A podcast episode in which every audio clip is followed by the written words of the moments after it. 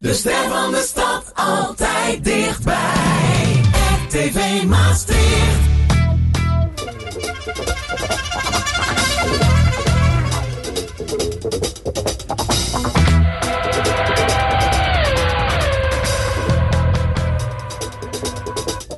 Dit is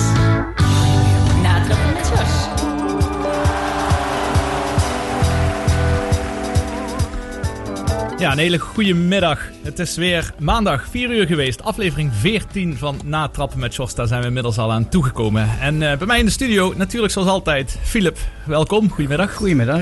Ehm, zwemmen gaan we het vandaag over hebben. Is ons hoofdthema. Ja, met dit weer is dat wel eh, voor de hand liggend. Ja, Ja, precies. Ben je er zelf een beetje thuis? Nee, ik, zwem, ik heb nooit eh, graag gezwommen.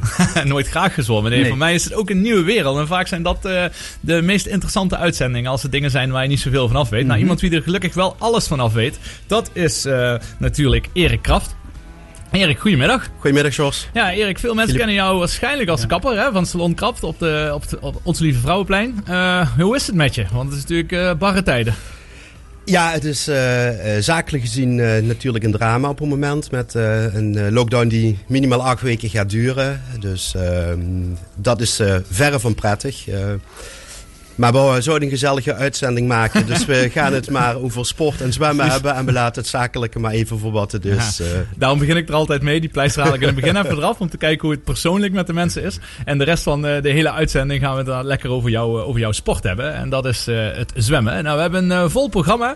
Zoals gezegd gaan we met Erik spreken. Want Erik is ook voorzitter. En ik struggle altijd een beetje met die naam. Het is MC, MZNPC. De grote zwemclub of zwemvereniging van Maastricht. Daarbij gaan we bellen. In het eerste uur gaan we bellen met Maurice Jesse van L1. Die had een mooi evenement gisteren georganiseerd in het MEC Maastricht. En aan het einde spreken we met een van de grotere talenten binnen de zwemsport eh, van Limburg en Maastricht. En dat is Erik. Ehm, als het goed is spreken we met eh, Edgar en Jesser uh, Timister. Je hebt helemaal gelijk. Tot straks.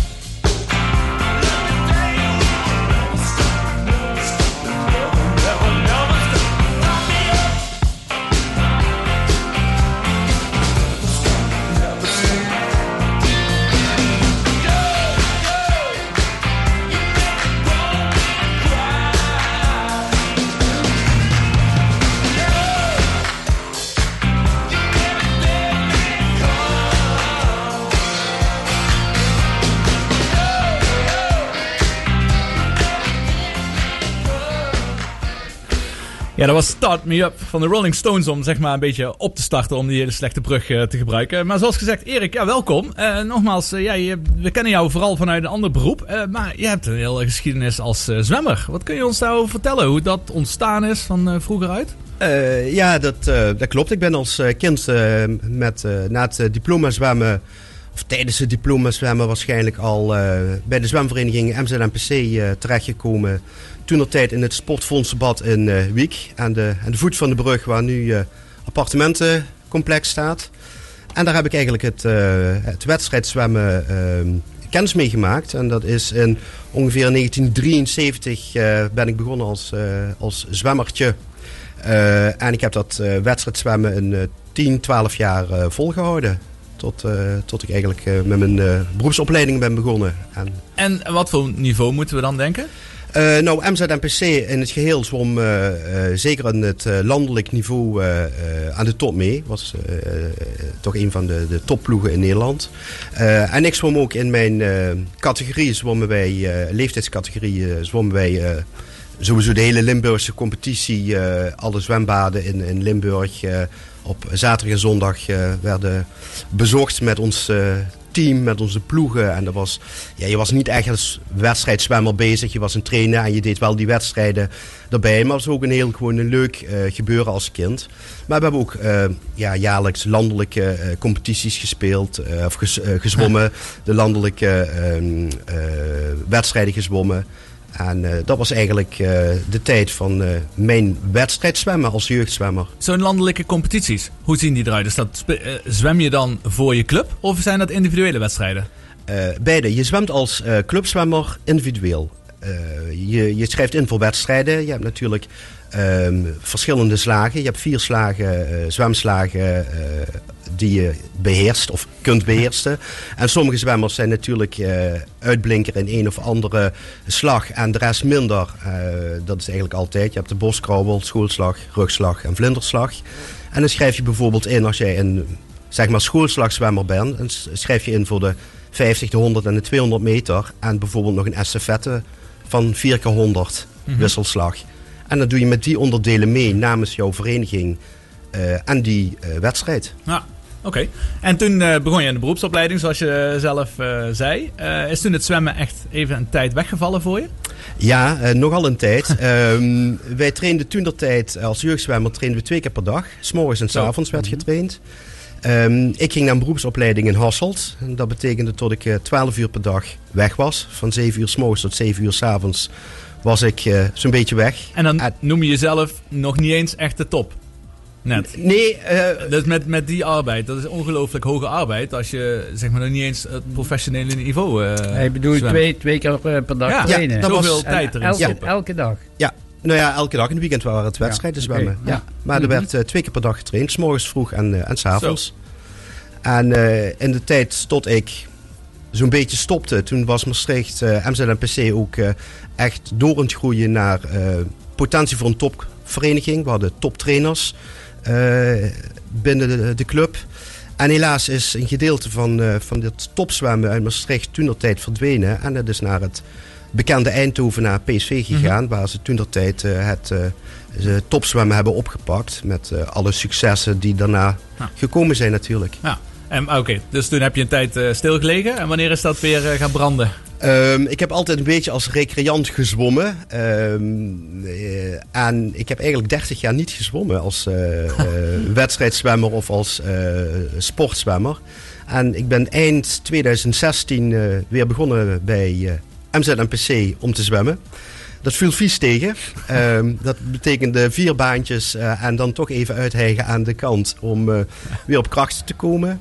Maar ik had als doel gesteld in uh, november 2016 tot ik in 2017 uh, de Ironman in Maastricht wilde zwemmen. En dat is toch 3,8 kilometer in open water. Dus dan moest ik toch weer eventjes vol in de training gaan om alles weer op te pakken. Wat, wat waren je afstanden vroeger? En ja, disciplines? Uh, vroeger waren de, de, de slagen wat je. De afstand als jeugdzwemmers was eigenlijk 50, 100 en 200 meter. Okay. Dat waren de, de, de afstanden. Wedstrijdzwemmers zijn eigenlijk altijd de langste afstand. Is meestal maar 400 meter. Maar dat is natuurlijk wel niet te vergelijken met open water zwemmen. Waar je dan lange afstand met een hele andere techniek eh, gaat gebruiken. Wat ik later dus ook heb geleerd, wat best wel een groot verschil is tussen eh, lange afstand open water en eh wedstrijdzwemmen in, eh, in een zwembad van Ja, 50 of 100 precies. meter. Oké, dus- en toen ging je dus inderdaad voor het eh, langere werk opeens. Dat Ja. is natuurlijk ook een grote omslag, denk ik. Ja. En ook, nou, het is natuurlijk ook als, eh, als je wat minder jeugdig bent, dan is een duursport altijd, eh, ehm, ja, heb je wat meer mogelijkheden in als het sprintgebeuren. En eh, de duursport is vaak ja, doorzettingsvermogen, karakter, conditie natuurlijk. Eh, maar vooral de plezier om eh, daarmee bezig te zijn. Eh, en gaandeweg de training voor mijn eerste Ironman zwemonderdeel. Toen kwam ik dus ja, in het open water terecht. En toen vond ik dat erg leuk. En daar ben ik steeds mee verder gegaan. En met als gevolg steeds meer wedstrijden, langere wedstrijden. En, maar wel als wel de prestatie, zet een doel voor jezelf. Maar de finish halen is het Ja. belangrijkste. En niet, eh, geen Het gaat wereldrecord om de afstand, Ja. inderdaad, om die te halen. Maar je hebt nooit de waterpolo gespeeld? Of was je dat te jong voor? En je... Nee, ik, heb, carrière. ik heb één eh, winterseizoen eh, ben ik, eh, toen ik een jaar of tien uit het eh, wedstrijdzwemmen was verdwenen, ben ik één seizoen bij eh MZNPC eh bij de waterpolo terechtgekomen. Er zaten natuurlijk nog best veel eh, zwemvrienden van me, maar die trainden al jaren in de waterpolo. En ik beheerste niks van waterpolo, buiten het zwemmen. Ehm, ik heb het één winterseizoen heb ik dat wel gedaan. Het trainen was leuk, eh, maar de techniek ja, was voor mij eigenlijk ja, hele grote achterstand, het waterpolo. En ik heb het eigenlijk één seizoen gedaan en eh, niet doorgezet waterpolo. Maar vroeger was het een behoorlijk hoog niveau, eh MZNPC. eh Absoluut, absoluut. De familie van de Akker nog eh, meegemaakt. Ja, zeker. Eh, Luc en Han, Ja. en, eh, ja, ja, wel bekend, jazeker. Ja, die waren... Tevens onze oude stadprins natuurlijk. Ja. ja. Ja, we zitten nog steeds hier in de carnavalskleuren om Ja. ons heen. Dus toch goed om dat nog even te benoemen. Ook al zijn wij daar niet echt het programma verder voor om Ja. over de vastelavond eh, te hebben. Ja. Ehm, maar en toen ben je op een gegeven moment dus ook nog eens voorzitter geworden van die zwemclub. Want je had toch eh, tijd genoeg over. Daar, gaan Ja, ja, ja, zeker. we, daar gaan we het zo dadelijk eh, over hebben. We gaan maar eerst even wat eh, muziek draaien. We draaien het liedje van de Bee Gees, To Love Somebody. Het nummer is weer eh, populair geworden dankzij een cover van eh, Tim Dawn heet hij. En dat eh, kwam vanwege die mooie kerstreclame van de supermarktketen die hier tegenover ons zit op plein 92. Maar dit is het origineel van de Bee Gees.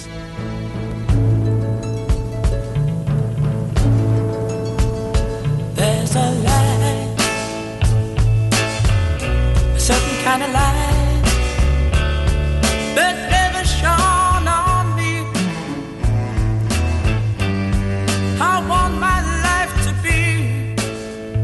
live with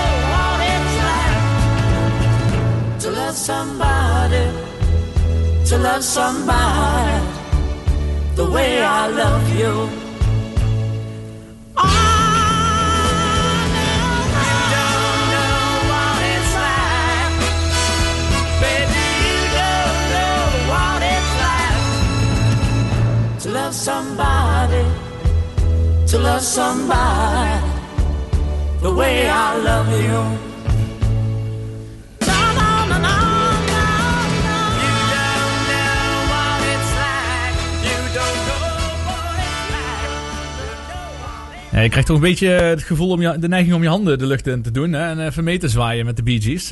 Zeker in deze periode nu we allemaal eh, binnen zitten en eh, zelf onze eigen feestjes eh, moeten bouwen. Erik, als, nu even als voorzitter zijnde van MZ en PC. de club is in de 1932 opgericht. Dat is nogal een hele tijd geleden. En daarmee waarschijnlijk ook een van de... Nou, nou, vertel zelf maar eens over. Hoe, hoe moet ik dat in perspectief plaatsen als je het hebt over oudste clubs van Nederland en grootste clubs van Nederland, et cetera? Eh, nou, MZMPC eh, is dus inderdaad eh, 1932 opgericht eh, en is in de loop der jaren uitgebouwd tot een zwemvereniging, wedstrijdzwemmen, een waterpolovereniging en we hadden toen de tijd ook het figuurzwemmen eh, binnen het pakket zitten. Ehm, in de jaren tot in Maastricht het zwemmen was, is er nog v- veranderd qua eh, zwembaden. Wij hadden, vroeger hadden wij eerst het sportfondsbad waarin gezwommen werd. Toen werd de Doosberg het zwembad en ja, nog het zwembad in Heer. En MZMPC is toen naar eh, de Doosberg gegaan. Daar zijn wij gaan eh, trainen. In Maastricht was nog een zwemvereniging Kimbria. En die, zwem, die zwom in, ehm, in Heer, in het eh, bad in Heer. En met de sluiting van al die zwembaden en met de opening van het eh, Geuselbad kwamen alle verenigingen weer op één zwemlocatie terecht. En toen de tijd is ook het eh wedstrijdzwemmen is ehm MZMPC heeft toen besloten als vereniging wij richten ons op masterzwemmen. Dat wil zeggen eigenlijk 18 plus zwemmers. En Kimbria heeft zich toen gericht op jeugdzwemmers eh, in de jeugdcompetitie, toen we niet in hetzelfde zwembad elkaar gingen beconcurreren. Eh, de waterpolo-tak is waterproef geworden. En dat is dus een andere eh, naam, een andere vereniging geworden. Maar er zitten natuurlijk heel veel verbondingen en verwevingen met MZMPC-zwemmers eh, die erin zitten. En ehm, dat is eigenlijk een beetje zoals het is gelopen met zwembaden. Eh, zelf ben ik in 2006, 17, 18, eh, ja, in 18 is het geweest, bij het bestuur van MZMPC eh, gekomen. En afgelopen jaar ben ik verkozen tot voorzitter van MZMPC. En ehm, daar hebben wij een flinke klus om alles te, te plannen en te doen met een heel team van trainers. We hebben een twintigtal trainers. En eh, we hebben afgelopen jaar zelfs eh, een nieuwe afdeling gestart eh, met zwemmen. Want de zwemvereniging Kimbria eh, heeft zichzelf eh, opgeheven verleden jaar. Wij hebben toen de jeugdvereniging weer bij MZNPC opgestart. En we hebben sinds de zomer, ondanks alle coronaperikelen, hebben we alweer een tachtigtal jeugdzwemmers bij MZNPC eh, zitten. Dus we zijn eh, vol aan de slag om, eh, om weer een... eh, ja, we zijn de grootste zwemvereniging hier in, in Maastricht. Ja. Eigenlijk ook de enige wedstrijdvereniging. Maar we zijn daar flink aan de weg aan timmeren. En hoeveel leden hebben jullie? Ehm, we hebben een 200 eh, masterleden en een, een tachtigtal jeugdleden. Maar we hebben ook al sinds verleden jaar een ledenstop. Omdat wij eh, beperkt zijn met het zwemwater water wat we hebben. We, Dat we moet je huren, zeg maar. nou, de huur. eh, ja, we zouden graag meer water kunnen huren. Dus alle water wat vrijkomt om te huren, dat proberen we te pakken. Maar we zitten met de beperkingen qua bezetting in, in de coronatijd. Dus we kunnen niet meer zwemmers ehm, toelaten in het zwembad. En dat geeft dus teleurstelling als je wilt, lid wilt worden en je kunt niet trainen. We hadden normaal altijd de mogelijkheden om onbeperkt te trainen. Eh, dagelijks hebben we trainingen. Soms, sommige dagen kun je twee keer per dag trainen. Ja, en nu is dat op inschrijving eh, Ja. om, om het eh, coronaproef te houden. En kun je bedruipen met, met contributiegelden of hebben jullie behoorlijk wat externe sponsors? Nee, we hebben geen externe sponsors. Ehm, normaal gesproken door de contributie en door, door het aantal leden kunnen wij eh, de, de vereniging draaien. Eh, we hebben het geluk eh, tot het Scheuselbad op het moment tot er niet gezwommen kan worden, wij ook geen huur hoeven te betalen. En wij incasseren dus ook geen contributie bij onze leden als wij niet kunnen zwemmen.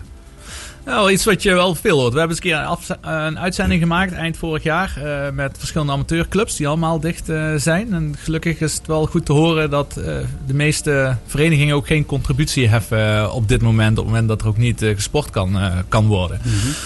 Ehm, even wat ik me ook afvroeg. Ja, nee, dat wilde ik nog eerst eh, zeggen. Wat je zegt eh, de, van de coronatijd. Laatst was er een reportage op de NOS. Dat ging over het eh, Miranda-bad in Amsterdam. Een verwarmd buitenzwembad. Dat was net alsof dat een of ander popfestival was. Want je kon geen kaarten ervoor krijgen. Je moest e-tickets en je moest inloggen een uur van tevoren. Om überhaupt een plekje te krijgen om te zwemmen. Nou ja, tennis en golf zijn natuurlijk goede voorbeelden van sporten die het goed doen in de coronatijd. Maar hoe is dat dan met zwemmen? Ja, een beetje raar, want nu is het natuurlijk dicht.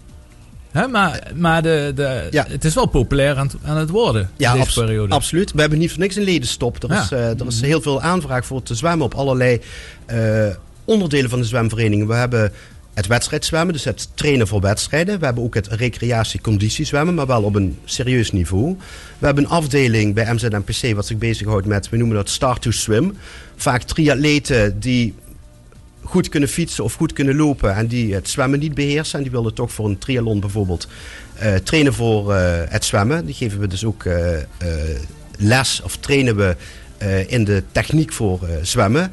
Ja, dat ligt allemaal in de ledenstop op een moment. Want je mag maar zoveel zwemmers per baan hebben. Je mag maar zoveel in het gehele zwembad hebben. Er zit wel een verdeling in jeugd. Onder de 18 mag je wat meer zwemmers toelaten. Maar zo snel als er bijvoorbeeld één 18-plus zwemmer bij zet... dan geldt weer de beperking voor het hele zwembad.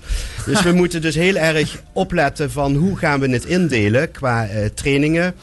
En sommige jeugdzwemmers die zijn dus 18 plus, maar die kunnen dus eigenlijk niet bij de jeugd meezwemmen. Want dan mogen er ook een hele hoop minder zwemmen.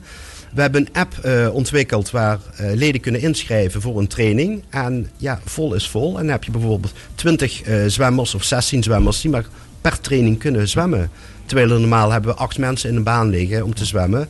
En nu zit je met vier eh, mensen in een baan, zit je vol. En dan nodig je twee aan de ene kant starten en de andere twee aan de andere kant. Zo. Je, je zei, je hebt 20 trainers geloof ik hè? Ja, dat is echt, daar was ik echt over verrast, ook toen ik jullie website eh, bekeek, hoeveel trainers dat daar waren. Als je het, kun je het een beetje onderverdelen in welk, wat voor groepen het, de, de belasting ligt eh, binnen de zwemsport? Nou, qua trainers, we hebben t- eh, twee hoofdtrainers. We hebben een hoofdtrainer voor de masters en een hoofdtrainer voor de jeugd. En onder eh, die groep eh, zitten dus jeugdzwemmers of masterzwemmers. En er is dus een trainerskorps wat specifiek voor de masters eh trainingen geeft en voor de jeugd. En bij de masters heb je de... Elke dag hebben we eigenlijk een type training wat gegeven wordt. Bijvoorbeeld op zondagochtend hebben we sprinttraining. En dan heb je een programma wat gezwommen wordt op korte afstanden sprinten. Vrijdagavond hebben we een duurprogramma, nou ja, lange afstanden trainen. Op maandagavond hebben we een techniekprogramma. En dat varieert. De ene week borstkrabbeltechniek, de andere week rugkrabbeltechniek. Kunnen we eh, de trainingen eh, aanvullen met, met onderwatercamerabeelden om het te analyseren. Dus dat is weer, heb je weer veel meer trainers nodig als jij ehm, dat soort trainingen geeft. Dus elke avond hebben wij twee, drie, vier trainers aan de, aan de bak staan, zoals we dat dan noemen. Nou, mooi dat uh, goede, goede berichten hè, dat dat zo uh, leeft en dat er zo, toch zoveel, uh, ja, in ieder geval begeleiding en zoveel trainers uh, daarbij zijn. Van de andere kant, beste luisteraars, wij zoeken altijd trainers. ja, precies. Wij zoeken Maar trainers. Is dat Prodeo trainer zijn of... eh, Nee, een trainer uh, krijgt een trainersvergoeding, dus uh, dat loopt wel allemaal door. dus? Ja, alle Niet alleen de hoofdtrainers? Nee, alle trainers krijgen een, een, uh, vergoeding. een vergoeding. Er zijn heel veel trainers die uh, daar geen gebruik van maken. Die zeggen gewoon, ik vind het leuk om te doen. Maar we hebben wel de mogelijkheid dat uh, een, een, trainer een vergoeding krijgt. Maar we hebben ook, daar hebben we nog niet over gehad. MZNPC heeft een jaar of vijf geleden de zwemvereniging uh, Gulpen overgenomen. Daar hadden ze een probleem met trainers, met bestuur en dergelijke.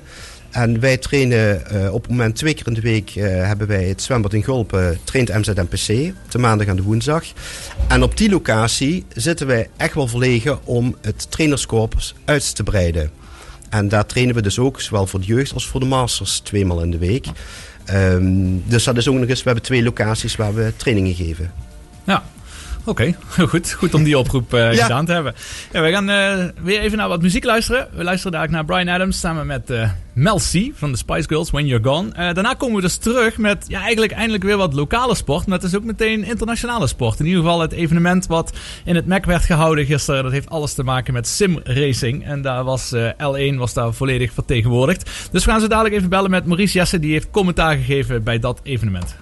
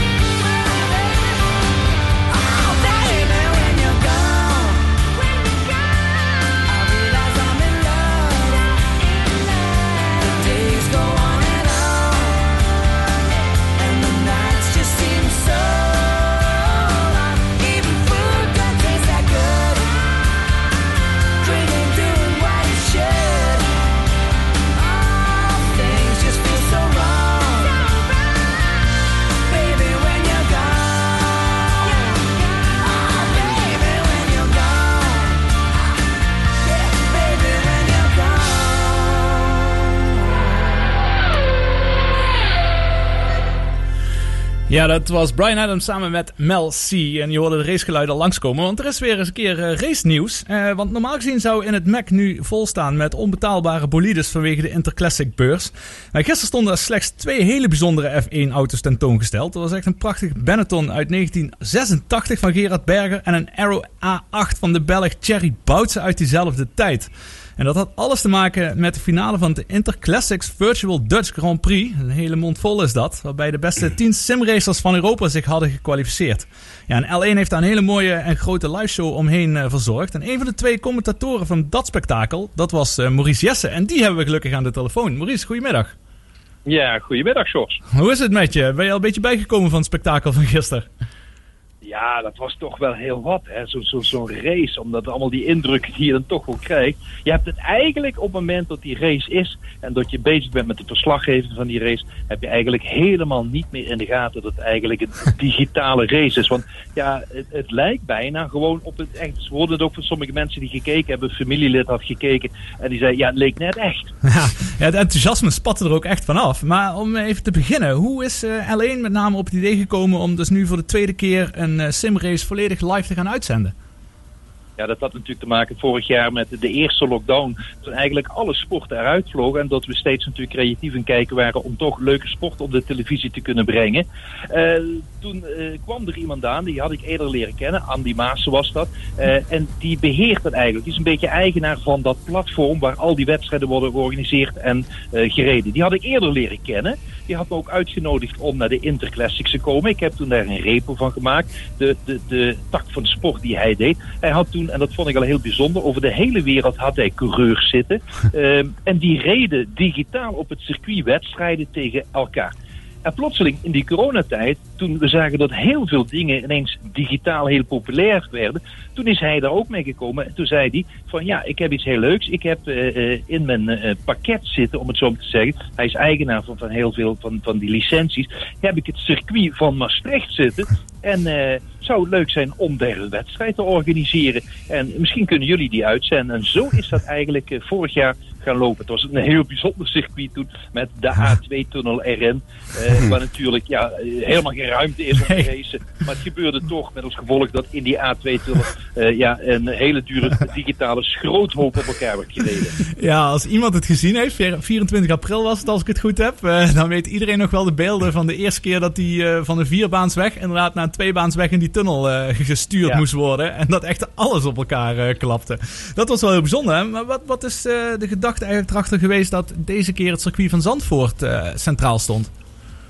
Ja, dat, dat was toen eigenlijk een uitprobeersel. Daar hebben toen heel veel mensen naar gekeken. Dat, dat had natuurlijk met die coronatijd te maken. Dat had met de tijdstippen te maken. Echt iedereen sprak er in Limburg over. Want iedereen had het gezien. Of men ging kijken naar de herhalingen op YouTube of andere kanalen van L1. Uh, ja, maar dat was eigenlijk een beetje de spielerij, om het zo maar te zeggen. Want we hadden die auto's wat dat betreft ook ingesteld op geen 100% schade. Want er ja. kon echt niemand meer verder rijden. Uh, nee. Maar dit, wat nu was, want Andy beheert dat platform, uh, is echt tot de finale werd gereden van de allerbeste rijders in Europa. Uh, en die zouden hun finale wedstrijd op Zandvoort gaan rijden. en dat was weer reden om samen met Andy aan de slag te gaan. Om daar een hele mooie show van te maken. De bedoeling was om dat natuurlijk live op de Interclassics te doen met het publiek erbij. Uh, helaas, ja, het publiek om de bekende reden kon er niet bij zijn. Maar de rest hebben we wel allemaal opgebouwd. Een volledige studio zoals het hoort met die twee raceauto's zoals jij dat aangaf. Mm -hmm. uh, en ja, we hadden de beste rijders van Europa uh, aan de start staan om die wedstrijd te rijden je merkte ook dat dat een heel groot verschil was. Hè. Tussen, toen hadden we, ja, ja uh, zullen we zeggen, bekende rijders, we hadden amateurs, we hadden mensen zoals Sofie Maatsen die op het echt op het circuit rijden. Ja, uh, Robin Freins. Gewoon ja. de aller, ja, Robin Freins was er toen ook bij. Uh, nu hebben we gewoon de, de, de allerbeste simrijders aan de start staan. Uh, en die zie je, die rijden ook gewoon strakke tijden. Die maken weinig fouten. Uh, het gaat op de scherpst van de snede. En dat is natuurlijk wel heel erg leuk. Ja, en, en, en, het was een hele mooie finale. Ja, ik vond het wel mooi dat Xavier Maassen, een van jullie analisten, zelf uh, na afloop ook nog zei van ja, ik heb toch bepaalde lijnen gezien op het nieuwe circuit van Zandvoort. Waar ik met de Porsche straks er ook even gebruik van ga maken. Dat geeft wel aan hoe hoog dat niveau daar natuurlijk ook is. Ja, Maar- en die software is ook zo Ja. goed, zo realistisch, dat je er ook van kunt uitgaan. Eh, die, die banking die in bijvoorbeeld in de Arie Luijendijk bocht zit, om de juiste snelheid mee te pakken op het rechte eind, ja, die is zo realistisch, daar kun je ook echt van uitgaan. Dit zijn programma's die gebruiken de Formule 1 teams ook als eh, zij, eh, voordat ze de Grand Prix gaan rijden, eigenlijk die race al stukken analyseren en proberen de eerste voorafstellingen van de auto op de juiste manier in de fabriek neer te zetten. Dat gebeurt aan de hand van dit programma's. Ja, dat is heel gaaf. Eh, en maar even wat ik me afvroeg. Eh, op het moment dat, stel dat eh, op de Interclassics wel alle publiek en zo had mogen zijn. waren die simracers nog steeds vanuit thuis aan het rijden? In hun eigen studio? Of komen die dan ook wel eens bij elkaar en gaan ze naast elkaar zitten als in een soort arcade gamehal? Ja, nee, dan was de bedoeling geweest dat ze toch naar Maastricht kwamen. Eh, dat, dat is eigenlijk een beetje de bedoeling. Om die dan in Maastricht naast elkaar te zetten. En dan eh, dat je echt het publiek dan ook live iedereen aan de slag kan zien. eh, mee kan rijden. Dat betekent dus ook ja, dat uit heel Europa die rijders hier naartoe komen. Want het is toch echt wel een serieuze wereld. Die, die mannen die dat doen, die doen, die tien mensen die we daar aan de start hebben staan, die doen helemaal niks anders. Dit is hun beroep. Zij rijden wedstrijden in verschillende klasses, voor, eh, allemaal ook voor een team. En die teams, de meeste teams waarvoor ze rijden, zijn ook weer gelineerd, bijvoorbeeld aan de Formule 1. We hadden bijvoorbeeld drie rijders, die zijn gelineerd aan het team van Romain Grosjean. De Fransman die in de, laatste, de ene laatste Grand Prix zo onfortuinlijk in de brand vloog, om het zo maar te zeggen. Eh, die heeft een eigen team en die bemoeit zich daar ook mee. Die eh, motiveert die jongens, belt die jongens op, eh, bespreekt dingetjes met hun. We hebben bijvoorbeeld een team van, moet ik even goed denken, het Red Line team. Dat is bijvoorbeeld ook het team waar Max Verstappen en Norris Lando verrijden.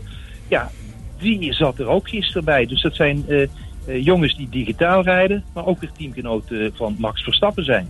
Ja, eh, leuk dat er ook een eh, Limburgse topper eh, tussen zat gisteren. Jury van Karsdorp. Ja, Juri Kasdorp is ook zo- zo'n man die eh, ja, over de hele wereld digitaal dan rijdt. En hij had zich ook gekwalificeerd. Ja. Want uiteindelijk hebben zich eh, meer dan 60 man aangemeld.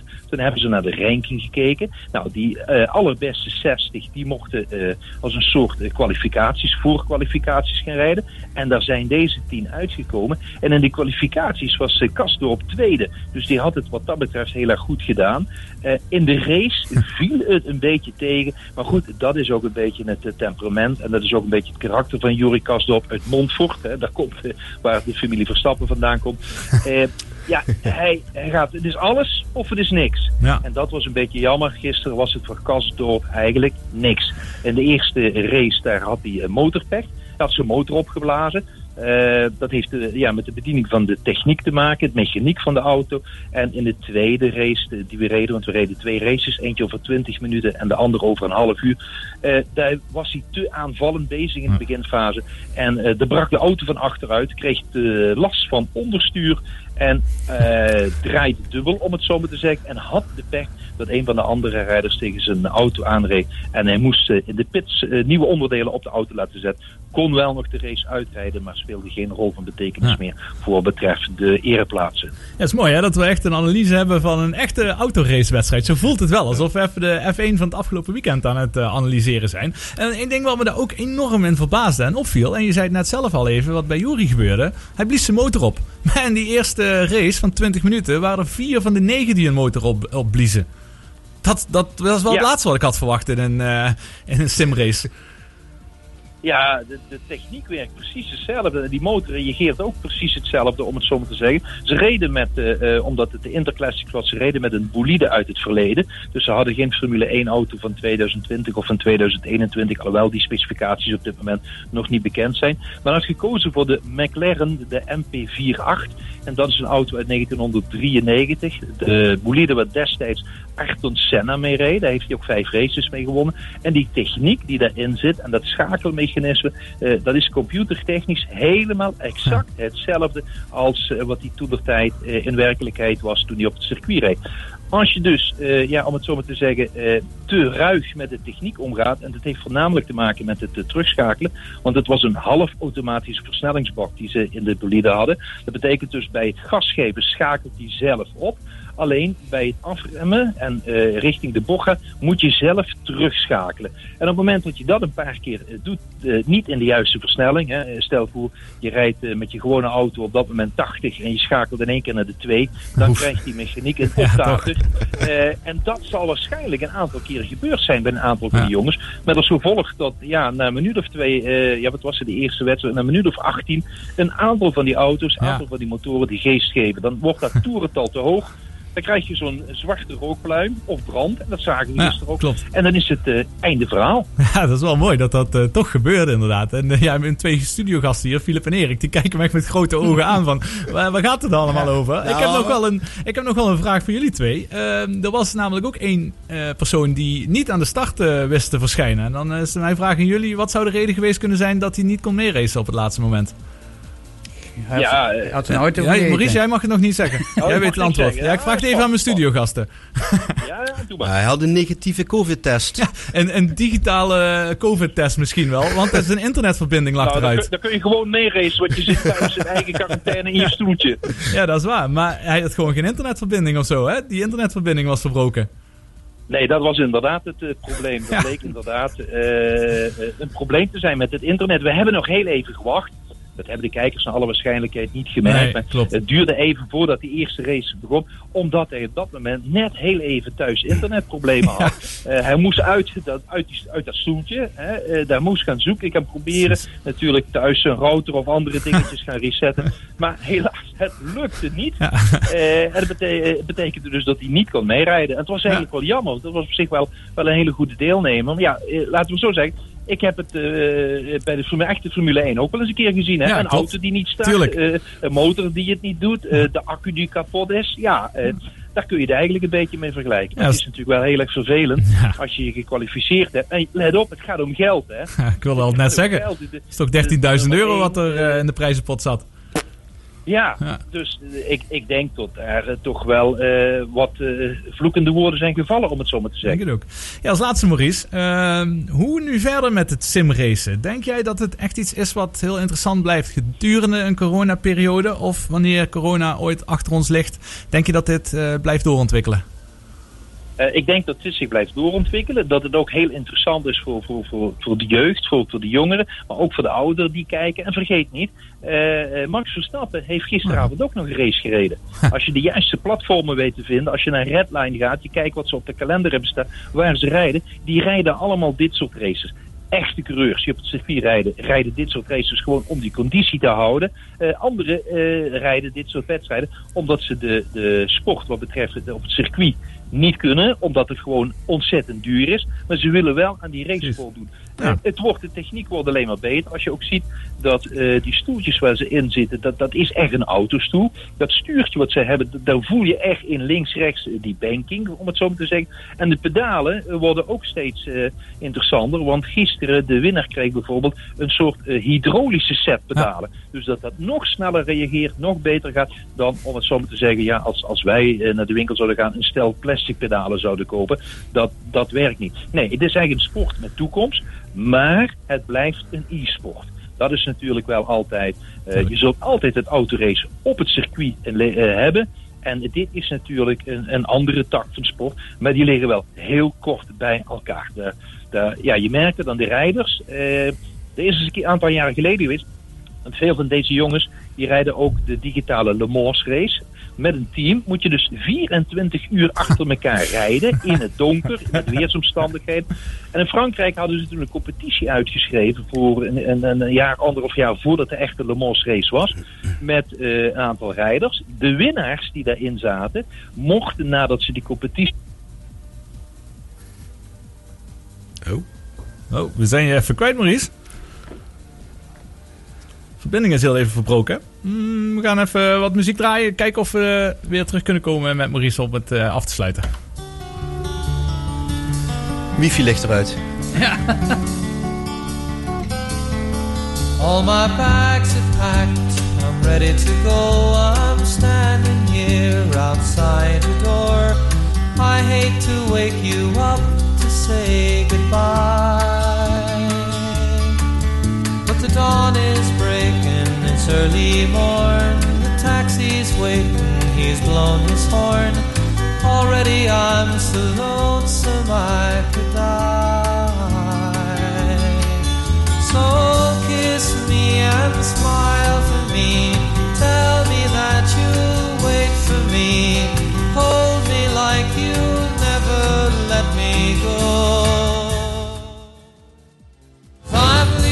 Leaving. On a Jetplane van John Denver. Eh, Maurice was ook even eh, vertrokken. Alleen dan eh, met de telefoon die viel even weg. Maar Maurice, sorry. je had het nog over de eh, 24 uur van Le Mans.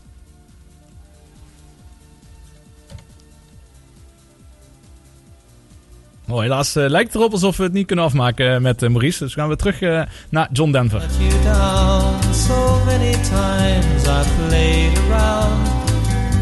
tell you now, they don't mean a thing. Place I go, I'll think of you. Every song I sing, I'll sing for you. When I come back, I'll bring your wedding ring.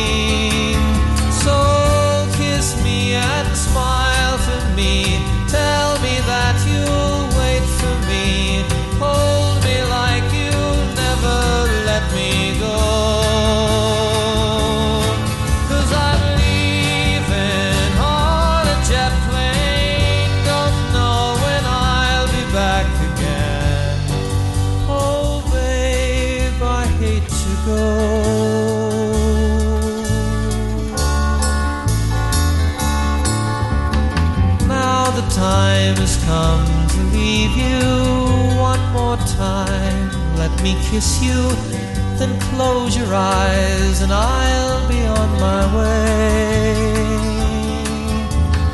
Dream about the days to come when I won't have to leave alone. About the times I won't have to say. Kiss me and smile for me. Tell me that you'll wait for me. Hold me like you'll never let me go.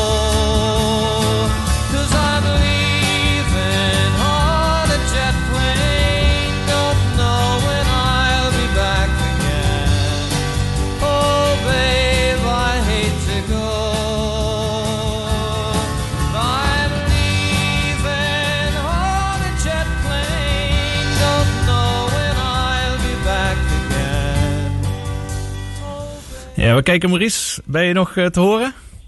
Ja, en ik ben blij dat ik geen simracer ben, want dan had ik nu eruit Ja, gelegen. dat is duidelijk, ja. Gelukkig eh, kunnen we hier wel opnieuw opstarten.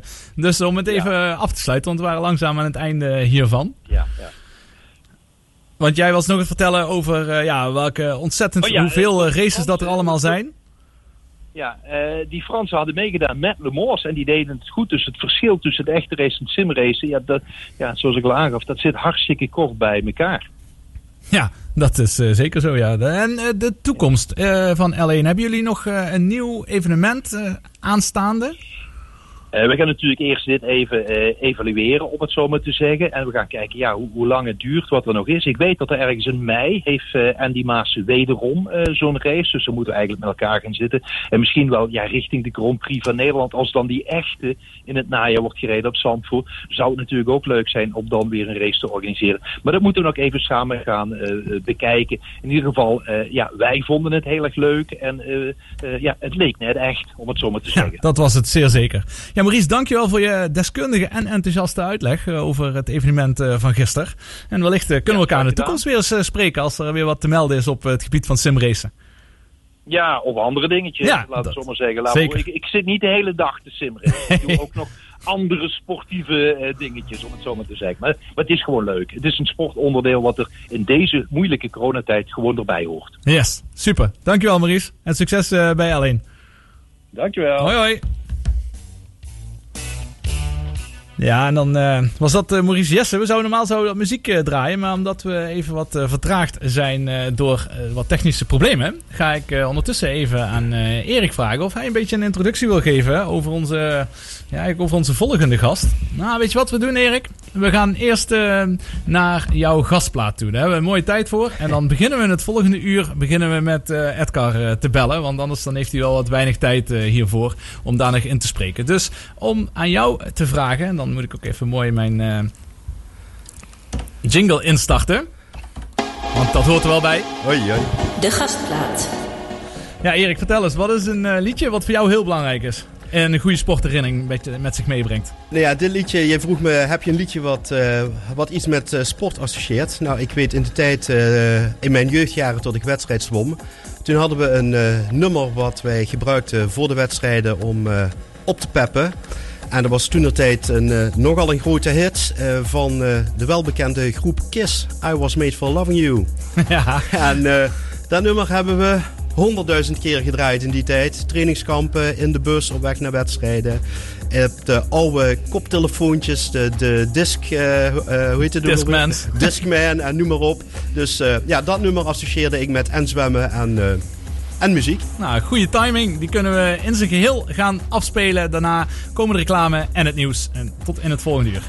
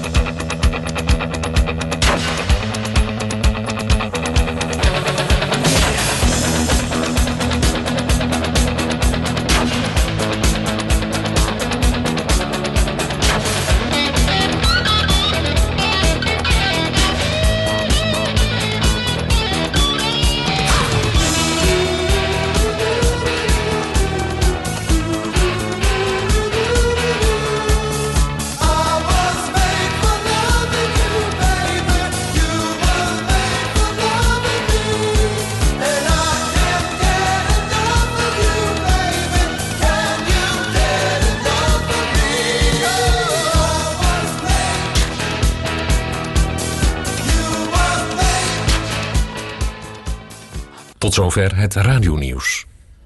Dankjewel Hans. En eh, zo dadelijk in het tweede uur van Natrappen met Jos gaan we bellen met Edgar Tiemister, trainer, hoofdtrainer van de jeugd bij eh, MZ en PC. We bellen verder met de moeder van, vind ik zo oneerbiedig om te zeggen. Maar in ieder geval bellen we met Astrid van de Hogeband. eh over haar ervaringen van de ontzettende sportfamilie die ze zijn. En natuurlijk spreken we verder met Erik Kraft en Philip hier in de studio.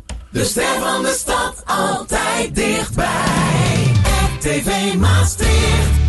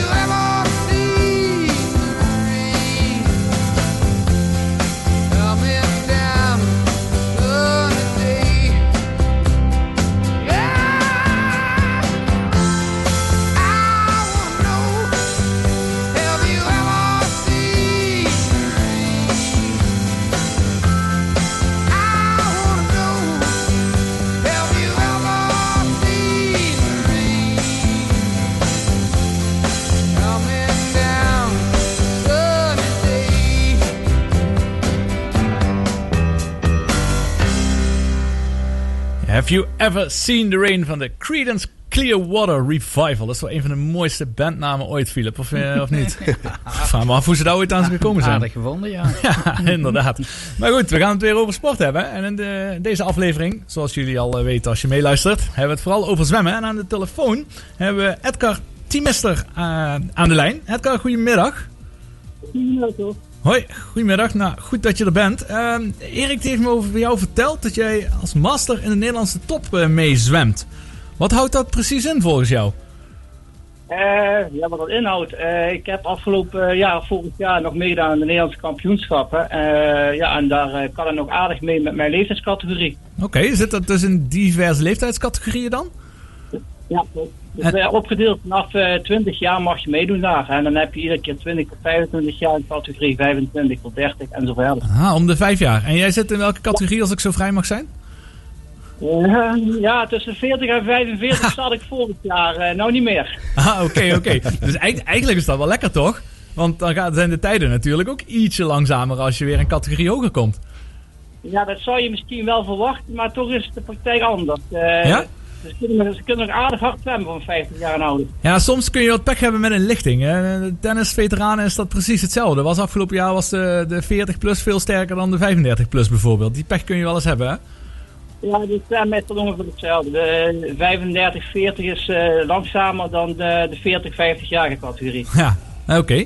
Hey, eh, en je bent daarnaast ben je dus hoofdtrainer eh, van de jeugd eh, binnen, eh, binnen de, de zwemvereniging in eh, Maastricht. Eh, wat kun je ons daarover vertellen, over die werkzaamheden? En, en hoe dat in zijn werk gaat?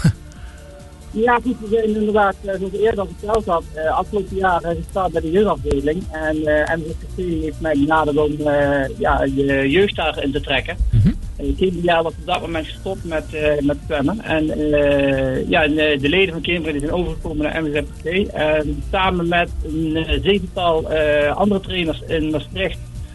En een drietal, viertal, eh, wat in Gulpen nog eh, training geeft. eh, verzorgen we de trainingen in Maastricht en Gulpen. Ja. En, En hoe groot is, eh, ja? hoeveel eh, kinderen hebben jullie in het eh, programma zitten? Nou, in totaal hebben we 80 kinderen op het moment. We zijn eh, de laatste drie maanden eh, met een eh, 30 à 40 tal kinderen gegroeid, ondanks corona. En in Maastricht zwemmen daar ongeveer eh 55 à 60 kinderen van en in Gulpen een 20 tal. Oké. En is het makkelijk om die kinderen ook aan het wedstrijdzwemmen te krijgen? Ik bedoel, in sommige sporten, vooral teamsporten, ja, als je op die teamsport gaat, ga je automatisch ook wedstrijden spelen. Is dat in het zwemmen ook zo? Ik denk het wel. We zijn eh, ja, begonnen en eh, de, de belangrijkste eh, reden in het water is de zwemvreugde en de lol en het onderling contact met de kinderen. En ja, de, de mensen die daar een hebben, die, die komen vanzelf dan bovendrijven. Maar eh, de lol in het water is daar natuurlijk voorop. Nee, duidelijk. En merk je ook dat ze juist in die wedstrijden veel plezier uithalen? Of zie je dat heel veel juist in de trainingen terug? Nou ja, uiteraard eh, zijn we september begonnen. Eh, nu voornamelijk in de trainingen zien we terug. We hebben wel in oktober één wedstrijd mogen zwemmen in de coronatijd. Dat was in Weert. En eh, was met een zwaar protocol omtrent corona heel goed georganiseerd. En daar hebben we met een achttiental zwemmers toch de wedstrijd kunnen zwemmen. En nou, behalve dat iedereen het daar heel leuk heeft gehad, heeft ook iedereen daar hele goede prestaties neergezet. En dat smaakt natuurlijk naar meer. Ja, dat helpt altijd mee hè? voor, eh, voor de sfeer, wanneer die resultaten ook goed zijn. ja, absoluut. En jouw eh, zoon Jesse, die is eh, ook een talentvol zwemmer bij jullie. Ehm, hoe zie, moet ik zo'n traject van talentvol zwemmer voor me zien? Vanaf het moment dat we binnenkomen bedoel je? Ja. Welke, ja, ja. Ja, we, hebben, momenteel vier groepen eigenlijk. Eh, de, de jongste meestal tussen de 18 9 à 10 jaar. Die starten in de laagste groep, daar leren ze te slagen. Eh, sommigen blijven daar wat langer in zitten omdat ze daar wat langer voor nodig hebben. Anderen die gaan heel snel door. En eh, meestal 11, 12, 13-jarigen die, eh, die wel het gevoel voor hebben voor het zwemmen, die stromen toch wel gauw door naar de, naar de hogere groep. En eh, ja, vandaar zie je eigenlijk al heel gauw eh, die daar toch wel de aanleg voor heeft of niet. En eh, toch wel vrij snel limieten gehaald kunnen worden voor een Limburgse of een Nederlandse kampioenschap. Oké, dus dat gaat ook echt allemaal op eh, limieten. Daar train je naartoe en van daaruit kun je de volgende stap zetten. Meestal wel, ja. Oké. Kijk, de eerste is natuurlijk eh, nou veel lol in het water hebben. Mhm. Dan de Limburgse eventueel misschien eens een keer halen voor meerdere mensen die wel bij ons zwemmen. En eh, van daaruit eh, is het inderdaad de jacht op de limieten voor eh, mee te mogen doen aan de Nederlandse kampioenschappen. Maar dat is eh, het doel voor de toekomst. Ja, dat snap ik. Dat snap ik. En dan haal ik eh, Erik ook even erbij. Eh, hoe belangrijk zijn goede faciliteiten wanneer je op een beetje op prestatief niveau eh, die sport wil bedrijven? Ja, dat geldt natuurlijk voor elke sport. Het is eh, heel belangrijk dat je goede voorwaarden hebt eh, om, eh, om goed te kunnen presteren. Ehm, natuurlijk moet je een eh, fatsoenlijk zwembad hebben. Maar je zou zeggen, oké, een, een zwembad is een zwembad. Voor een gedeelte is dat zo. Maar je hebt altijd snellere zwembaden eh, als, en langzamere zwembaden. Ja. Dat is Ehm, toch gek, hè? Waar het- zit dat in? Zit dat, is dat het- temperatuur? Het, is het dat... zit, het zit ergens in. Dat, dat is niet helemaal zo. Je hebt ook een, eh, vaak een, eh, eh, op bepaalde banen worden wat snellere eh, tijden gezwommen als een andere. Ja. Met zit meer misschien in de sfeer. Het is 25 meter is 25 Ja. meter en 50 is 50 meter. Precies. Maar de belangrijkste voorwaarde voor het presteren is natuurlijk de trainers die het op de juiste manier van zo jong mogelijk de goede techniek aanleren aan de kinderen. Het enthousiasme van de kinderen. De mogelijkheden om vaak te kunnen trainen. Eh, nu is dat echt zeer beperkt. Eh, we moeten echt eh, selecties maken van wie, hoe vaak je kunt trainen. En voor jeugdzwemmers, ja, dan moet je eigenlijk drie tot vijf keer in de week kunnen trainen om, om door te breken. En dat geldt bij elke sport. Ja. Als je maar twee keer in de week kunt trainen, is dat te weinig. Ja, precies. En een, eh, een fietser die kan zelf gaan fietsen. Maar ja, voor het zwemmen moet je dat zwembad in. En als dat gesloten is, ja, dan houdt het op. Ja. Dus eh, heel belangrijk, het het enthousiasme van de trainers. En wij als eh, vereniging faciliteren we zoveel mogelijk als dat we kunnen. Om dat niveau zo hoog mogelijk te gaan doen naar de toekomst. We zijn uiteindelijk voor de jeugdzwemmers zijn we pas een half jaar geleden begonnen met jeugdzwemmers. Of net voor de corona. eh. dus we zijn pas heel kort met een jeugdafdeling weer bij MZNPC gestort, gestart. Nu 80 leden, eh, een, een mooi trainerskorps. Ja, we gaan inderdaad werken naar... eh, ja, toch in de komende jaren, ook op landelijk niveau, weer eh, een goede ploeg neer te zetten. Ja, want Edgar, als ik eh, kijk naar de vijf eh, prestatiebevorderende factoren die over het algemeen in sport gelden. we het hebben over techniek, tactiek, mentaal, uitgangsvermogen en coördinatie. Als je een paar daarvan zou moeten nemen, hoe moet ik die verhouding in de zwemsport zien? Ik kan me voorstellen dat techniek extreem belangrijk is. Techniek inderdaad is extreem belangrijk. Daarbij inderdaad eh uithoudingsvermogen, wat je natuurlijk kunt creëren door eh, zo vaak mogelijk te kunnen trainen. Ehm, ja, en dan eh, tactiek. Ik denk in de grotere wedstrijden wellicht wel tactiek, maar meestal, omdat we toch praten over korte afstanden, is het meestal rammen. Dus er valt niet veel aan techniek. Ja, ja snap ik. Maar eh, is dat puur watertraining of doen jullie ook droogtrainingen? Waar je dus vooral op techniek of, of, of eh, fysieke uithoudingsvermogen of zo kunt trainen. We- de, momenteel is het puur alleen nog watertraining. Eh, voor de toekomst is wel de landtraining eh, op het programma. En we hebben een paar maanden geleden, toen we niet meer mochten zwemmen vanwege de corona, hebben we een korte tijd wel landtraining met een paar zwemmers gedaan. Voor de sfeer en voor de teambuilding is dat heel leuk, maar dat is wel iets voor in de toekomst uit te breiden. Ja, want als laatste vraag die ik eigenlijk heb. eh, 25 meter versus eh, 50 meter baden. Dat heb je misschien niet zo in de hand, want voor- eh, volgens mij in Maastricht zijn er geen eh, 50 meter eh, baden. Maar hoe belangrijk eh, is dat? Eh, ja, wij trainen inderdaad in de 25 meter bad. Eh, de meeste belangrijke wedstrijden worden toch wel in de 50 meter Ja. bad gezwommen. Dus een 50 meter bad in de buurt hebben is toch wel, eh, ja, toch wel van belang. Wij moeten er al heel snel richting Eindhoven eh, naartoe. En eh, maar ja, de meeste wedstrijden, zeker op het niveau waar we nou momenteel in zwemmen, is op 25 meter basis. Oké. En dat, ja goed, eh, wat je zegt inderdaad, het is een kwestie van wat is er in de buurt en wat zijn de, zijn de mogelijkheden. En misschien op latere leeftijd dat er dan meer gespecialiseerd moet worden. Of is een 25 meter zwemmer ook net zo goed een 50 meter baden? Ja, dat ligt er een beetje aan de techniek. Als je hele goede keerpunten hebt, dan heb je natuurlijk heel veel baden in een 25 meter bad. Maar als je wat moeite met keerpunten hebt, dan ben je vaker sneller in een 50 meter bad. Ja. Dat En de meeste Ja, hebben niks tegen in te brengen. Ja, goed. Nou ja, dat, dat is dus ook weer het, het trainen op techniek. Hè? Dus het, eh, het keerpunten trainen is, is heel belangrijk om eh, snelle keerpunten te, te leren op 25 meter baden Ja, dat is natuurlijk. waar. Ja, dan heb je er meer. Absoluut. Ja. Ja, Edgar, dankjewel voor je tijd en voor je toelichting. Ook goed om te horen van de trainer. Hoe het eh, ja, en, eh, ook met talenten eh, eraan toe gaat. En hoe jullie eraan trainen. Dus eh dankjewel. Ik hoop dat jullie allemaal snel weer op volle kracht mogen trainen in de, in de baden. Oké, Edgar. Hoi hoi.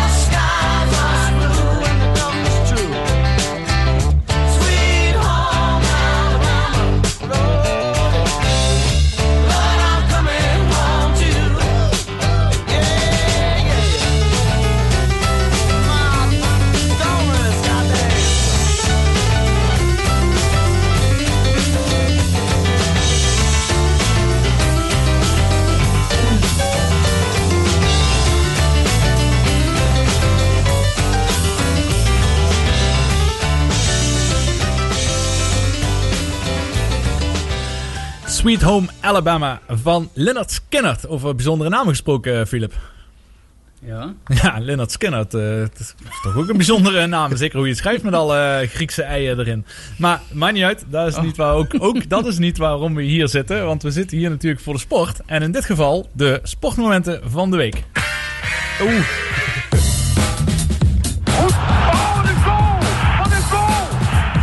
Timmetje, Timmetje, wat ga je doen? En hij staat! En neemt hem over. Groot is er voor Mark Huizinga. Het sportmoment van de week. Ja, sportmoment van de week. Ik ga beginnen met onze gast Erik. Je had wel een heel bijzonder eh, sportmoment van de week. En daar kon ik geen audiofragment van vinden. Tot nu toe heb ik altijd audiofragmenten kunnen vinden. Maar vertel me, wat is jouw sportmoment van de afgelopen week? Nou, eh, ja, eh, qua sport is het op het moment natuurlijk allemaal eh, beperkt qua kijken en eh, mogelijkheden. Nou, mijn sportmoment was eh, afgelopen zaterdagmiddag. Ik eh, ben recentelijk de trotse bezitter van een mountainbike geworden. En die ging ik zaterdag voor de eerste keer eens eh, een eh, twintigtal kilometertjes eh, door het bos en door de modderpaadjes eh, proberen. En ik was waarschijnlijk iets te enthousiast qua modderpaadjes en dergelijke. Ik ben niet vastgelopen, ik ben niet om mijn gezicht gegaan. Maar het was wel een aparte ervaring om de eerste keer echt de modder in te gaan met een mountainbike. En Ja, hoe- erg leuk. Hoeveel kilometers heb je dan meteen zitten? een kleine 25 kilometer. Oké, dat is een serieuze, serieuze Voor de, start. voor, voor, voor de mountainbike in de modder was dat wel een goed begin. Absoluut, ja, inderdaad. Dat is zeker een sportmoment is dat van de week. Eh Philip, eh, ja, jij hebt een en al sportmomenten in de week als je naar jezelf kijkt. Hè, met al het fietsen, golven, tennissen, et cetera. Eh, Maar je hebt ook op de televisie wel weer een en ander langs zien Ja. komen. En het was, was moeilijk kiezen deze keer. Want er waren ons genoeg. Niet echt hoogtepunten, maar ik vond bijvoorbeeld leuk hinkstapspringen. Met een nieuw wereldrecord van Zango. 18 meter en 7 centimeter. Niet Heel- normaal, hè? Heel eind. Verder vond ik ook wel leuk om te vertellen van eh, de stunt van eh, Ramilio Suarez in, in Dakar. Die liet na een meningsverschil zijn eh, navigator Xavier Garcia gewoon alleen in de woestijn achter. De afgelopen week weer iemand is omgekomen in die eh, rally. En Ja, dan denkt hij, nou, dan laat hem achter. hem- Ga maar buiten spelen. Ja, bijzonder, ja. Ja, maar ze zijn er uitgekomen op eh, Adriana Jelenkova. Ja, daar heb ik even een fragmentje van. Vol zelfvertrouwen staat ze aan de start voor de tweede reuzenslalom in één weekend in Kranjska Gora. Maar het gaat al mis bij de tweede poort. Ze raakt uit balans en gaat hard onderuit. De ski aan de linkerknie blijft hangen en die lijkt ook het probleem te zijn. Ja, daar kijk ik niet naar dat soort beelden. Maar vind, Nee, maar we zijn op eh Jelenkova ooit uitgekomen toen we verleden week nog over Meinders eh, hebben Ja. gesproken voor een eh, selectie voor de Olympische Spelen. En zij heeft het dus wel gehaald. En zij blijkt dus, eh, ze heeft nu wel een knieband Ja, gescheurd. het seizoen is voorbij. Dus dat is voorbij. Maar dit is een Nederlandse, die is geboren in eh Brno, Tsjechië. En ze woont in Oostenrijk. Dus eh zal ooit Typisch Nederlands. Ze zal ook ooit, ooit wel eens in Nederland zijn geweest. De Bart Velkamp van België. Ja, maar ik, vond het, ik heb er een filmpje van gezien. Ik vond het ook wel leuk, want 40 jaar geleden was de laatste keer dat een Nederlandse eh, 1952, ja. mee mocht doen met skiën. Margriet Bouma.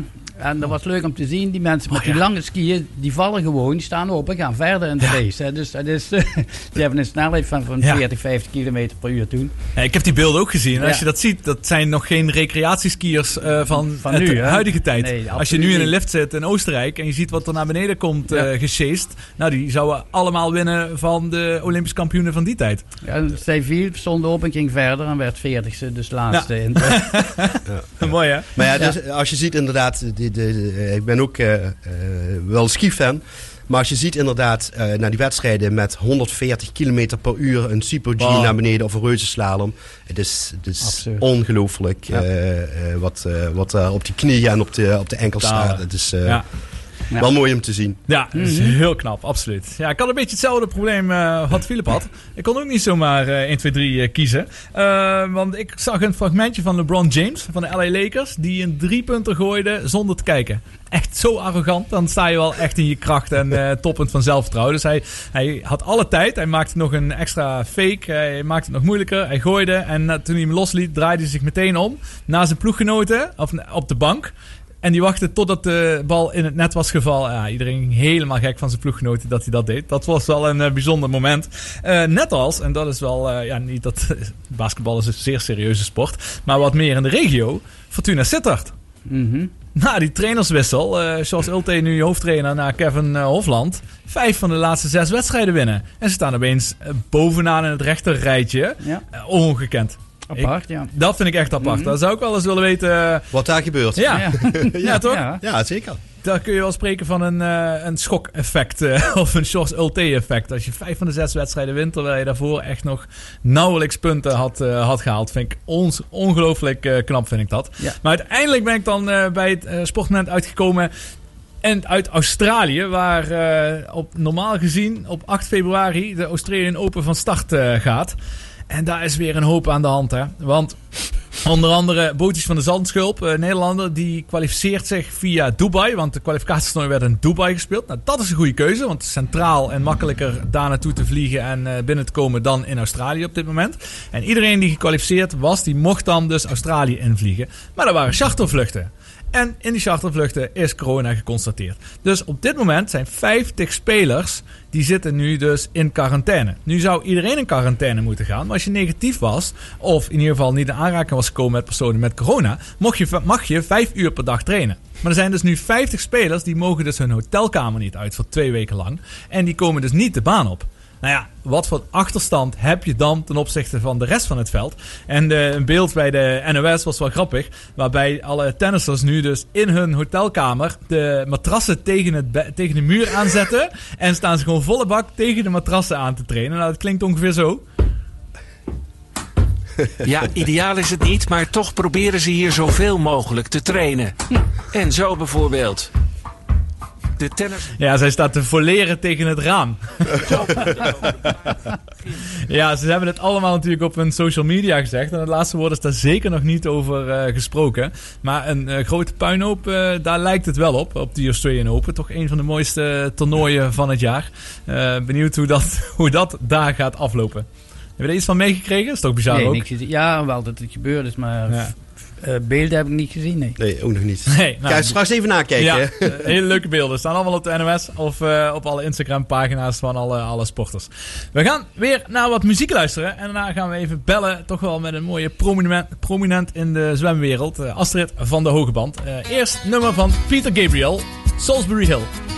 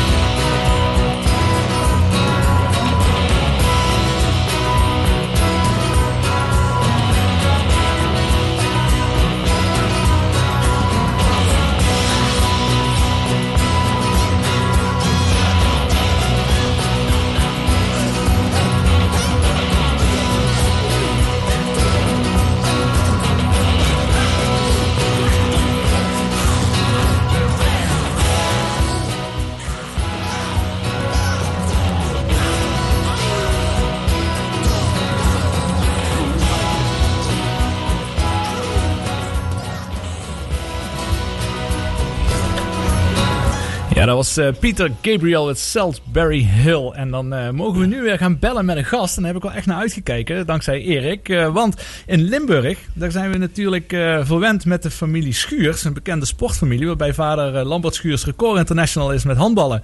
Dochter Demi wereldtop is in de dames dubbel op de tennisbaan. En Per Schuurs natuurlijk in de centrale in de verdediging staat bij Ajax.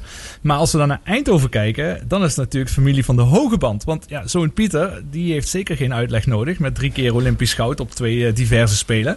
Het broertje Robert, die zat in het Nederlands waterpolo-team. Net als vader Kees Rijn. Die dan ook weer bekend is door 25 jaar clubarts van PSV te zijn. En ook nog eens arts van het Olympisch team. En dan alleen dochter Veronique, die koos voor hockey.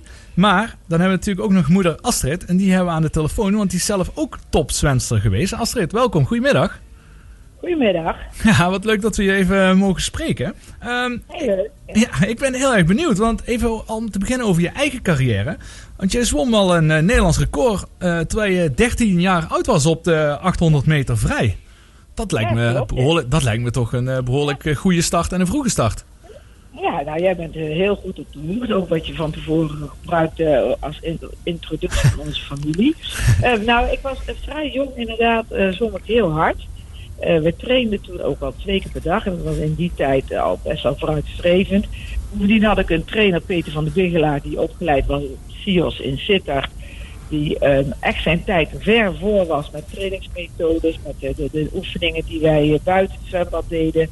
En eh, ja, ik was zeer gemotiveerd, ook talentvol natuurlijk. Maar ik kreeg ook de mogelijkheden om volop te trainen hier. Ja, dat is, dat is mooi. En eh, jij hebt zelf in eh, 1972 was het. Toen leek het er echt op alsof je al eh, ging kwalificeren voor de Olympische Spelen. Maar uiteindelijk denk ik dat dat een van de mindere punten is geweest van je carrière. Nou, ja, precies. Ik kan met heel veel plezier mijn carrière kijken. Ik heb meegedaan aan de Europese kampioenschappen. Ben ik zesde geworden. Ik ben tweede bij de Europese jeugdkampioenschappen geworden. Aantal Nederlandse records en kampioenschappen. En ik had me gekwalificeerd voor de Olympische Spelen München. 1972. En we hadden in Eindhoven geen 50 meter pad overdekt in die tijd. En ik moest in maart mijn vormbehoud tonen in een 50 meter pad. Dus Peter van der Bigelaar en ik we reden het hele land door om maar aan badwater te komen. In Den Bosch. En dan gingen we naar Nijmegen. En we probeerden wel wat te trainen in zo'n 50 meter pad. En er is best wel een groot verschil tussen 25 en nu. 50 meter pad, zeker op 800 vrij. En ehm, nou ja, ik moest in Rotterdam mijn vormbehoud tonen. En daar zat ik net boven. En einde verhaal. Dus ik had, eh, ja, ik had alle voorbereidingen gedaan. Ik had wat kleren, kleding gepast. En daar ging eigenlijk 100% vanuit dat ik naar München ging. Maar ja, uiteindelijk ging het niet door. Dus dat was wel een één, één grote teleurstelling in mijn carrière waar ik op terugkijk. Is dan die. Ja. Voor de rest kijk ik met heel veel plezier terug aan alles. Mooi zo. Ja, excuses dat ik net die naar voren heb eh, gehaald. Maar ik vond het Oh, inderdaad nee, maar dat was ook toch een, Ja. nou ja, weet je, een bijzonder moment. Ik heb daar een jaar school voor laten zitten. Ja. We, gingen, we gingen wij trainen van vijf tot zeven s'morgens, moet je nagaan, om aan uren te komen. Alles gewoon gedaan, dat jaar. Alle andere keren gewoon hard. En toen was het, eh, ja, haalde het niet. En dat is best wel even zuur. Ja, dat, Snap ik. Maar dat, dat, hoort bij, dat hoort bij topsport, hè? Ja, dat is ook dan wel weer zo. En die topsporten, ben je op je achttiende ben je ongeveer gestopt hè, met het eh jong. profession. Ja, dat, dat verbaasde Ja, me ook wel. Ja, maar weet je, in die tijd, nu hebben we, we hebben mensen hebben door het NOC medewerking, ook met school, de loodscholen, waar ik zelf ook jaren begeleid heb hier op het Joris College in Eindhoven. Alle medewerking was er voor en topsport en school te combineren. Maar die was in die tijd ook helemaal niet. Bovendien was er compleet geen vergoeding, geen eh, mogelijkheden om verder iets te gaan doen. En ik had mijn HAVO afgerond en ik wilde toen de tijd naar de school van journalistiek. Ik had het andere, dit overigens niet gedaan hoor, maar die, ik wilde wat andere dingen gaan doen. Ik heb van mijn elfde tot mijn achttiende intensief getraind. Met heel veel plezier. En op dat moment dacht ik van, ik verbeterde mijn tijden niet meer. Op een gegeven moment zit je aan de top. Ja, zwemmen is eigenlijk alleen maar leuk als je echt aan de top gaat, als je beter verbetert. En eh, eh, toen dacht ik, nou, ik heb veel plezier gehad. Ik ga het mooi afbouwen. Ik ben nog een jaar gaan tonen, dan wat aftrainen. En ook daar heb ik nooit spijt van gehad dat ik het op die manier heb gedaan. Mooi. Ja, dat aftrainen, dat vind ik ook wel iets moois. Hè? Dat is echt typisch bij het zwemmen, heb ik het idee. Ja, dat, ja, maar weet je, je traint heel intensief. Hè? Je traint, eh, toen al trainde ik zeg maar drie uur per dag. Dat is echt heel veel. En dan, dan krijg je ook een sporthart. Dus je moet echt wel zorgen dat je aftraint. Ja. Om je lichaam Ja. een beetje te wennen. En dat heb ik toen gedaan. Wat ik trouwens wel mooi vond, jij zei van, nou nu hebben we het over de Eindhovense familie. Maar je weet waarschijnlijk wel dat alle drie onze kinderen in Maastricht geboren zijn, ja, Ja, zeker. ik weet het. Ik, ik wist het. Je hebt helemaal gelijk. maar ja, Want ik weet dat Pieter werd Olympisch kampioen in, in eh, 2000. Ja. En toen heeft de gemeente Maastricht hem ook nog gehuldigd tijdens de wielerronde. Ja. Want hij was natuurlijk wel en van us natuurlijk, hè. Dus eh, nee, ja, dat is, dat, is, dat is helemaal waar. En, en dat is ook de reden natuurlijk dat je, toen je trainer bent geworden, ook eh, dus bij MZ en PC. ja, eh, daar dus, ken ik Erik van. Ja. ja, dat wil ik Ja. toch even weten. Want Erik heeft wel iets over zijn eigen zwemmen eh, verteld. Maar ik wil het toch wel even van jou horen. Hoe, eh, je, ik, in 1976 kwa- eh, ging mijn man ook zijn opleiding tot chirurg eh, in het ziekenhuis in Maastricht bij professor Greep. En wij verhuisden dus, eh, we zouden eigenlijk naar Amsterdam gaan, maar professor Greep werd onverwachts hoogleraar in Maastricht. Dus wij verhuisden in plaats van Amsterdam van Eindhoven naar Maastricht toe.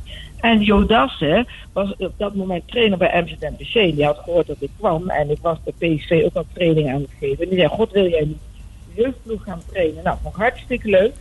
En wij woonden toen een week vlakbij het zwembad, het oude zwembad. En ik kon een fietsje daar naartoe. En ik ben begonnen met de jeugd te trainen, waar onder andere ook Erik zwom. En een heel groepje. Ja, dat heb ik toen eh, ja, tot 1980 gedaan. Toen kwam onze tweede dochter. En gingen wij eh, van de avondtraining in Diep naar de ochtendtraining en naar de Duisberg. Toen was het niet meer te combineren, omdat mijn man ook ja, werkzaam was als chirurg, dus weinig thuis. Dus ik vond wel heel jammer. Ik heb dat wel weer in 86 in Eindhoven opgepakt. Maar ik heb vier jaar lang die ploeg begeleid.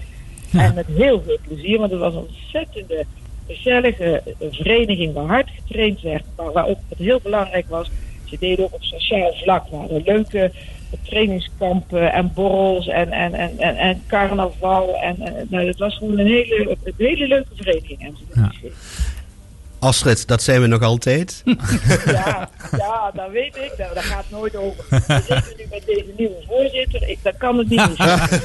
Dankjewel. Nou, dat zijn genoeg veren. Want, eh, Het leuke is, Erik, dat zal Erik wel vertellen. Ik heb jullie uitzending dus niet gehoord hoor. Ik had hier in, in, in, Gelderop niet het uh, omroep Limburg of waar het op was. Dus ik Ja. weet niet wat er besproken is. Maar het leuke is dat ik dus Erik weer tref eh, bij de uh, Amsterdam City Swim. Eh, waar hij dus die twee kilometer hartstikke goed ging zwemmen Ja. voor het goede doel. Dus, en vanaf dat moment hebben we weer wat contact. En ons echt, dus ja, dat klikt dan natuurlijk meteen. Want je hebt allebei een zwemhart en een sporthart. Mhm. En ja, dat was heel leuk. Dus ik heb sindsdien weer contact met Erik. Nou, dat is hartstikke leuk, ja. Ehm, waar ik ook nog wel even benieuwd naar ben, want we hebben het ook eh, zojuist gehad eh, met de hoofdtrainer van de jeugd over eh, talenten opleiden, hè, wat voor trajecten Mhm. ingaat. Nou, als ik het aan één iemand is aan wie ik het wel zou willen vragen, dan ben jij natuurlijk wel met eh, Olympisch kampioen als eh, zoon. Hoe, ehm, hoe, hoe, hoe, hoe- wat maakt uiteindelijk dat iemand in de zwemsport zo ontzettend succesvol kan worden? Nou, nou, op de eerste plaats moet je er gewoon heel veel plezier in hebben. Heel goed. plezier staat voorop. Je moet echt, ik heb nog nooit tegen Pieter hoeven zeggen van pak je tas, want we gaan naar de zwemtraining. Die stond altijd al klaar. Dus het eerste moet je moet helemaal bezeten zijn van de sport. Op de tweede plaats moet je natuurlijk houden van hard trainen. En van, we hebben het heel rustig opgebouwd, maar je moet een kick krijgen van trainen. En eh, kijk, Pieter had gewoon veel talent. Die, die, eh, als ik iets voordeed in het water, deed hij het na. Maar ik weet niet of Erik dat verhaal vertelt. Dus Pieter is eigenlijk begonnen in Maastricht. Toen deed hij mee aan de Maastrichtse schoolzwemkampioenschappen. Was hij acht jaar, vlak voordat wij verhuisden. En toen werd hij uh, Maastricht schoolzwemkampioen. Daar heb ik nog een, grappige foto van. Toen kreeg hij eigenlijk gratis training bij MZMPC. Ook zes keer. En dan kon je bepalen of je lid werd van de club. Uh, en daar ging hij toen naartoe. Maar daar werd toen op de Maastricht training gegeven. Dus hij stond zo om. En dan mij door van, ik versta Dat zeggen ze. En dan begon een beetje te, op zijn manier, nou, een beetje. Dus ik zeg, kom maar Pieter, je moet het leuk vinden of niet. Dus hup, wij gingen weg en ik wist toch dat we gingen verhuizen. En dan ging dus hier, ik, ik, ik kwam hier wonen en mijn toen vroegere trainer Peter van der Begelaar, net als dat Jo Dassen mij vroeger Maastricht, zei, god Astrid, je bent weer terug, kun je training geven? Ik zei, nou, dat wil ik doen, maar dan moet ik wel mijn uh, drie kinderen, althans twee van de drie meenemen. Maar Robert was twee, die zet ik bij mijn ouders af, die woonden op de hoek van het zwembad. En training gaan. Nou, Pieter had meteen plezier. Als ik iets voordeed, deed hij na. Hij um, uh, uh, vond het fijn om te trainen. Hij had een ontzettend goede bouw. Hij was lang, slank, lange vingers, lange, grote handen, grote voeten. Um, uh, ja, en, en nou, hij had gewoon een, hij had echt talent in, in zwemmen. Daar komt bij dat hij op, op een enkele keer na nooit geblesseerd is. En een hele goede wedstrijdmentaliteit. Want je kunt nog zoveel talent hebben. Als je de mentaliteit niet hebt, ja, dan wordt het dus de combinatie van alles. Ja, die zat in Pieter. Ja, dat, dat snap ik. Dat klinkt, eh, klinkt als een eh, total package inderdaad. Eh, dat is wat Ja, je nodig en hebt. Maar ik vind het wel mooi dat je meteen begint met je moet plezier hebben. En dat, daar sta ik volledig achter. Ja. Dat, is, ik heb natuurlijk jaren training gegeven, bijna, bijna 30 jaar. En dan als kind een keer niet zin hadden, oké. Maar dan zei ik tegen ouders, dan waren het vaak toch ouders die pushen de kinderen.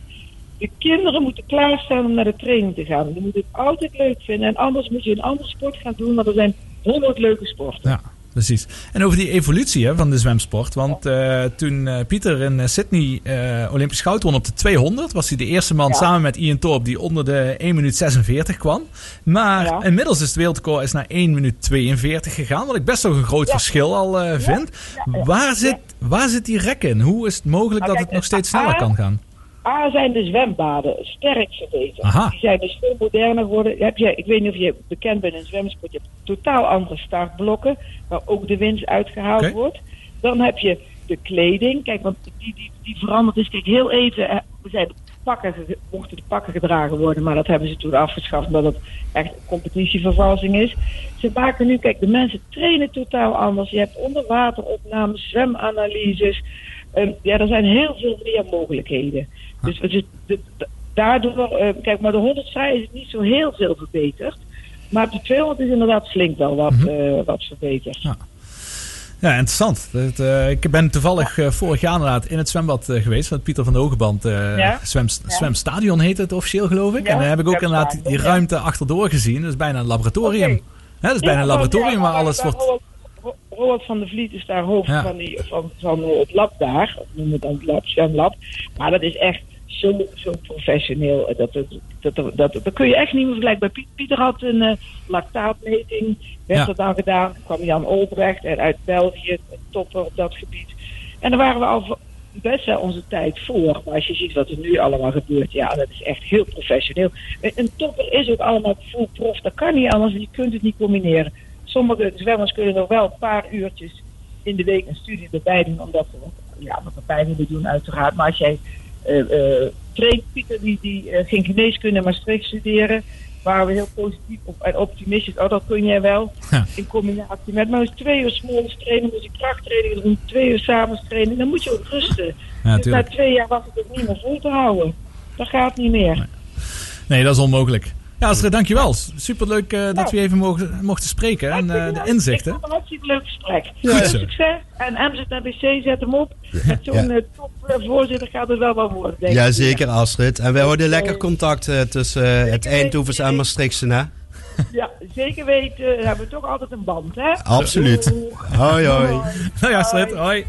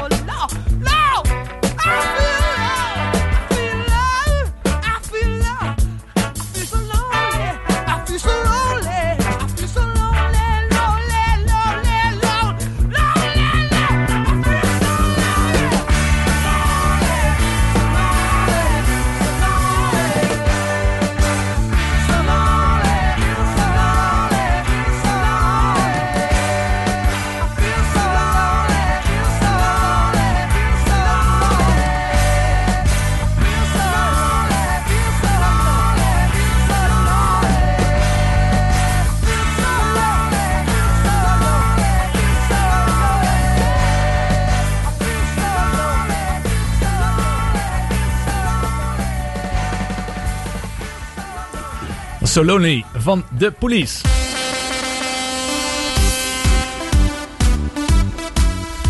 Ja, we moeten het natuurlijk toch even over MVV hebben. dat hoort, eh, iedere week hoort dat eh, zeker erbij. Erik, ben jij een beetje MVV-fan? Eh, ja, natuurlijk. Als je Maastricht snel bent, best voor MVV, ja. Zo is dat. Dat is het goede antwoord, is dat. Ja, afgelopen weekend, daar zullen we niet al te veel op eh, terugblikken. Want eh 3-0 verloren uit nederlaag tegen eh, Go Ahead Eagles. Eh, ja, daar was echt dat MVV helemaal niks in de melk eh, te brokkelen daar. Eh, vandaag is Juri Schrooien en... eh Regilio Vrede jarig, allebei. Nou, dan heb ik de nieuwtjes heb ik die ook eh, meteen eh, gehad. En inderdaad gefeliciteerd namens ons. Maar morgen, dan staat natuurlijk wel wat eh, interessants op het programma op dinsdag 19 januari. Want er worden de achtste finales gespeeld van de Toto KNVB-beker. En nou, laten we eerlijk zijn.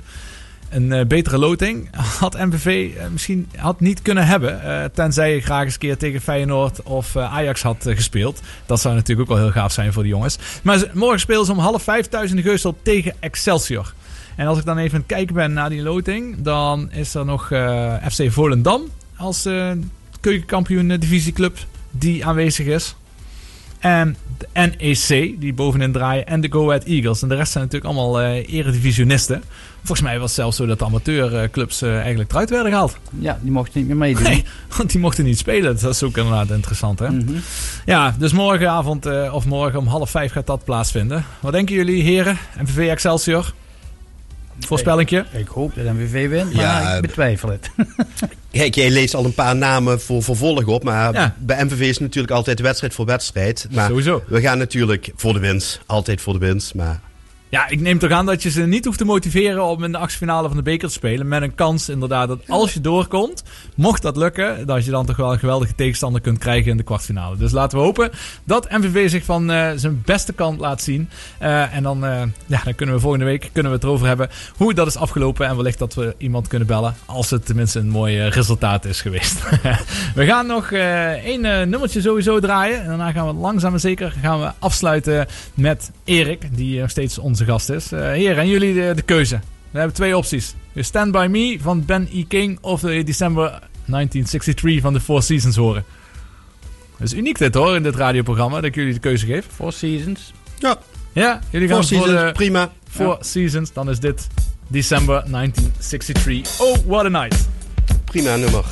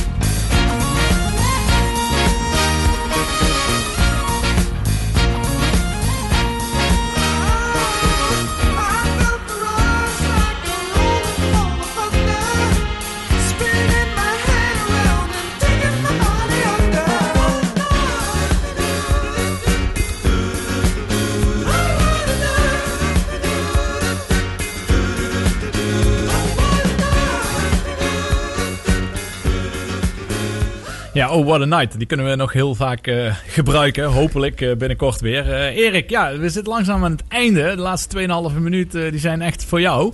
Ehm, zeg maar, waarom moet iedereen gaan zwemmen? Zwemmen is gezond. Ja. Zwemmen is leuk. Zwemmen is fijn. Ehm, we hebben een heel gezellige zwemvereniging. We hebben net uh, Astrid gehoord. eh, de basis van zwemmen, talent is gewoon je moet plezier hebben in zwemmen. En wij hebben nu de luxe dat we in Maastricht een grote zwemvereniging hebben waar je echt letterlijk van 8 tot 88 kunt zwemmen. En we hebben ook leden van 8 tot 88 nu. Er zijn trainingen voor de jeugd, aparte tijdstippen met aparte trainers. Er zijn trainingen voor de masters. Er zit een baan, de snelle baan, niveau 1, wedstrijdzwemmers. Die echt wel serieus, eh, je hebt net Edgar gehoord, landelijk eh, eh, niveau, Nederlandse kampioenschappen wordt gezwommen. We hebben ook zwemmers die puur voor de recreatie zwemmen. Iets meer als baantjes zwemmen, wel een programma. Maar we hebben vijf niveaus om te, te trainen. Dus voor elke zwemmer is er de mogelijkheid om bij onze vereniging lid te zijn. Eh, en als je het niet kunt, dan leren we het je. Maar we hebben ook het Start to Swim programma. Precies. Waar we eh, zwemmers leren, uh, bo- hoofdzakelijk de borstkom in ieder geval eigen maken met, met zwemtechniek. Ja, want wat we van Edgar hoorden, het begint allemaal met techniek. En dat is ook iets wat ik zelf ook eh, alleen maar kan beamen. Die keer dat ik in het water eh, stap, dan houdt het zwemmen op. Omdat ik gewoon eh, kapot ben na een paar keer die arm op te tillen. Ja, en eh, ja, de techniek is eh, ontzettend belangrijk. En het zijn zo'n kleine details. Eh, elk onderdeeltje van je slag, als je even een borstkrabbelslag pakt. Hoe gaat er wel hand uit het water? Hoe steek je het min? Met hoeveel graden steek je het min? Hoe snel ver, verplaats je je vingers naar beneden toe? Haal je ellebogen door naar achter? Allemaal dat soort dingen. Er zit zoveel techniek bij wat je helemaal niet ziet. Maar wat je wel geleerd kunt krijgen. En hoe meer succes wat je hebt met je techniek, hoe beter tot je zwemt. En dan wordt het plezier, net als elke sport. Het wordt alleen maar leuker als je het beter beheerst. Dat is helemaal waar. Philip, ben je wat wijzer geworden? Ja, ik weet eh, hoe je niet eh, hoeft te verdrinken.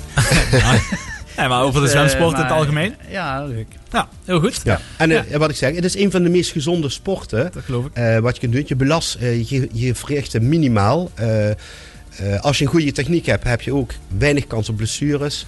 Eh, en voor elke leeftijd, dat is nog belangrijk, voor elke leeftijd op elk niveau te doen. Dus, eh, Heel goed. Erik, dankjewel dat je gast wilde zijn. En voor het aandragen van de gasten met Edgar. En ook met name met Astrid van de Hogeband. Heel interessant om haar te gedaan. spreken. Tot de volgende week.